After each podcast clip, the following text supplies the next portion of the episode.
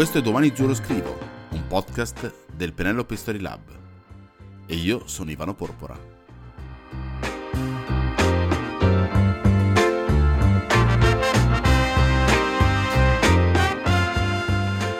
Benvenute e benvenuti al quinto capitolo di Domani Giuro Scrivo. Entreremo nelle strutture narrative delle opere più varie, dai romanzi alle serie tv, dalle canzoni al cinema, dalle pubblicità al torrente di micronarrazioni che ci circonda alla ricerca del modo migliore di raccontare, o forse a volte solo per andare a svegliare l'autrice o l'autore che è in noi. Mi sono divertito negli scorsi giorni a mettere online una sorta di decalogo di riflessioni sul romanzo che insegnerei a chi si vuole approcciare a questa monumentale forma narrativa. Si accoppia curiosamente a una ragnatela di pensieri sul mondo dell'immagine. Per dire, stamattina ho fatto lavorare una persona sul suo stile partendo dal ritratto espressionista, avendo in mente il ritratto del ballerino Alexander Sakharov di von Javlensky. E aveva a che fare con le selezioni che sto aprendo sul nuovo corso romanzo, in parte, ma in parte sono movimenti interiori, piccoli smottamenti, piccoli insegnamenti che chi ha letto un re non muore conosce e vengono dagli scacchi o da opere che ho visto o da insegnamenti che sto dando a titolo privato in giro o anche dal mio stesso romanzo che sto scrivendo ora all'interno di un corso sulla, sulla scrittura che, che sto tenendo. La vocina interiore mia, lo sapete ormai, è una stronza.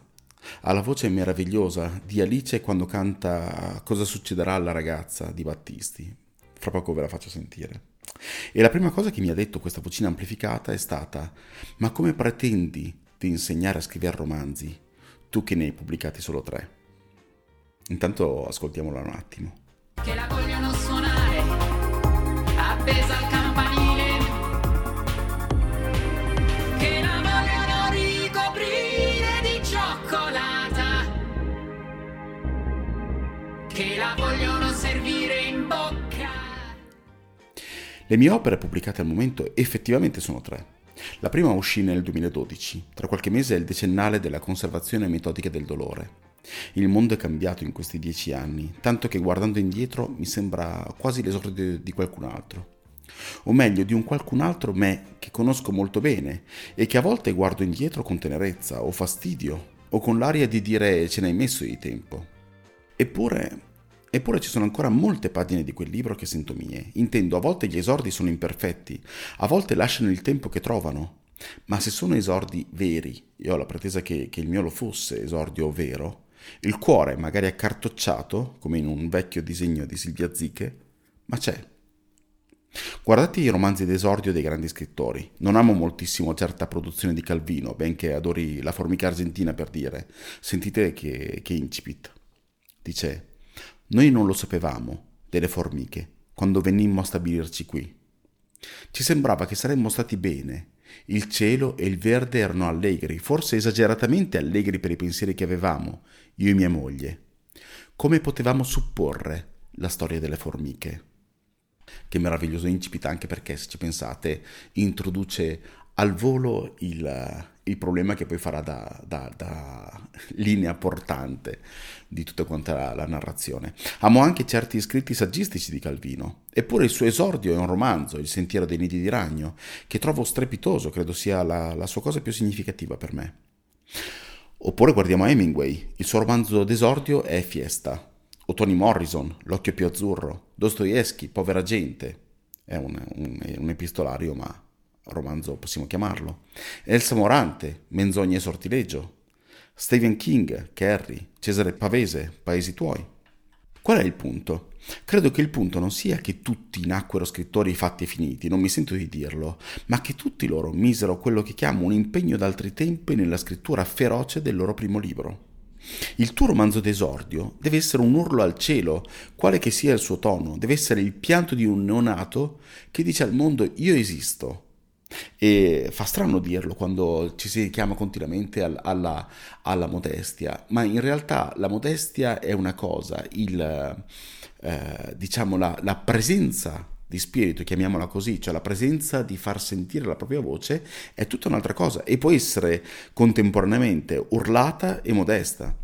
Dicevo prima è un impianto di un neonato, il, il neonato sta dicendo al mondo io esisto, ma non lo dice in realtà al mondo. Se nasce al mondo, nasce prima di tutto se stesso e scrive un romanzo, significa nascere a se stessi.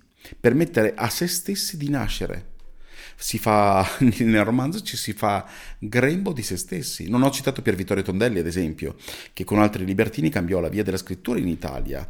Eh, era, se non mi sbaglio, alla fine degli anni 70, all'inizio degli 80, com- quindi comunque un, un, movimento di grande fervore culturale, eh, grande fervore culturale anche bolognese, lui non era di, di Bologna, era di, eh, di Correggio, ma, ma visse il, il, tempo bolognese. E diede all'espressione scrittore giovane un valore completamente diverso rispetto a quello che era stato prima. Ma ora prendiamo le 5 indicazioni che ho messo sui social eh, e cerchiamo di ragionarci sopra. La prima indicazione è ciò che scrivi importa. Vi spiegherò a mano questa, poi domani pubblico la seconda parte di questo incontro dedicata alla seconda indicazione. Ciò che scrivi importa. Ci viene continuamente detto e è un, un messaggio rimbombante sui social. Comincio, comincio a pensare che i social siano una sorta di eh, chiamiamolo di superio ambulante, è un continuo richiamare a valori di altri, valori, valori, morali di altri, introiezioni di altri. Ma se ci pensate, le tre persone più coraggiose al mondo sono, in fin dei conti, anzi le quattro persone più coraggiose, sono il medico, il poliziotto, il prete e, e lo scrittore. Lo scrittore intendo sia scrittore in, in, in, sé, sia comunque l'artista che ha a che fare col mondo delle narrazioni, quindi anche il filosofo, anche il poeta. Sono persone che vanno dove gli altri non hanno il coraggio di andare. Lo scrittore fa una cosa ancora più piccola, più tiepida e più dolorosa per lui. Ci va non invitato. Il medico ci va perché deve essere presente. Il poliziotto ci va perché deve essere presente, il prete ci va perché viene richiamato alla presenza. Se ci pensate, la confessione è un urlo di dolore a cui il prete deve dire ogni volta presente, ogni volta sono qui. Lo scrittore quell'urlo di dolore se lo assume in sé, va a eh, richiamarselo in sé e quasi a vivere una stortura morale nella quale deve essere presente e portarla fino in fondo per andare a vedere che cosa c'è dall'altra parte.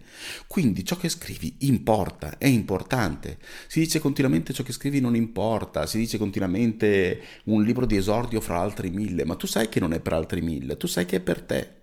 Se non è chiarissima questa cosa, che il mondo cambierà completamente nel momento in cui tu scriverai una sola riga, eh, e cambierà grazie al fatto che ci hai messo il tuo impegno mondiale in quella riga, allora non vale la pena di scrivere.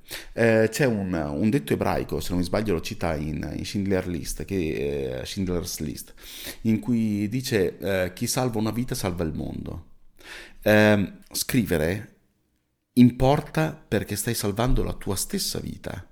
E salvando la, la, tua stessa vita, prendendo in carico il tuo peso e portandolo in aria con una, una cosa che tradisce le leggi della fisica, ma la, il romanzo è una, anche una violazione delle leggi della fisica, dicevo, eh, in qualche modo salvando la tua vita salvi il mondo, salvi il mondo che è in te, salvi la tua parte in luce, salvi la parte in ombra, salvi la parte abietta e salvi la parte che invece in qualche modo grazie alla parte abietta si può, si può salvare.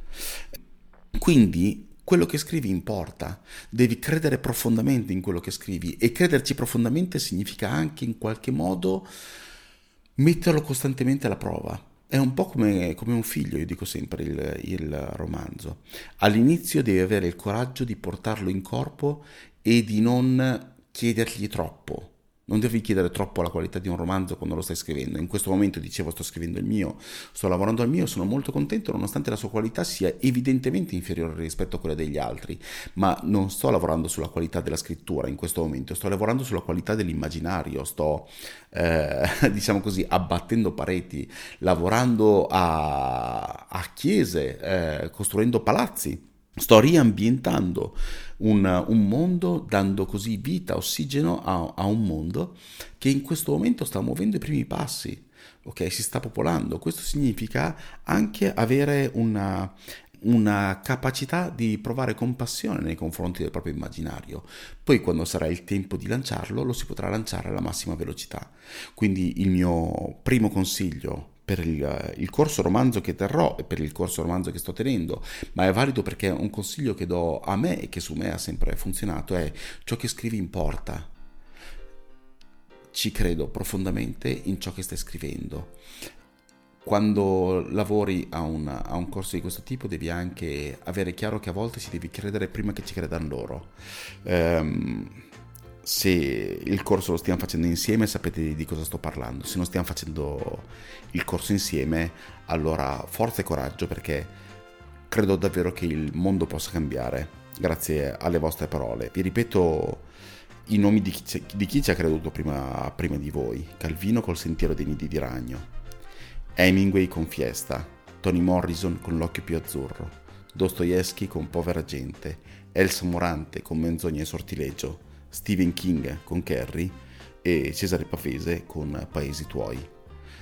Il eh, nostro nome sfigurerebbe lì in mezzo, intanto non è detto, e poi queste persone non sono venute al mondo per farci sfigurare, sono venute al mondo forse per farci figurare. Ci sentiamo domani quando parleremo della seconda indicazione. Ciao a tutti.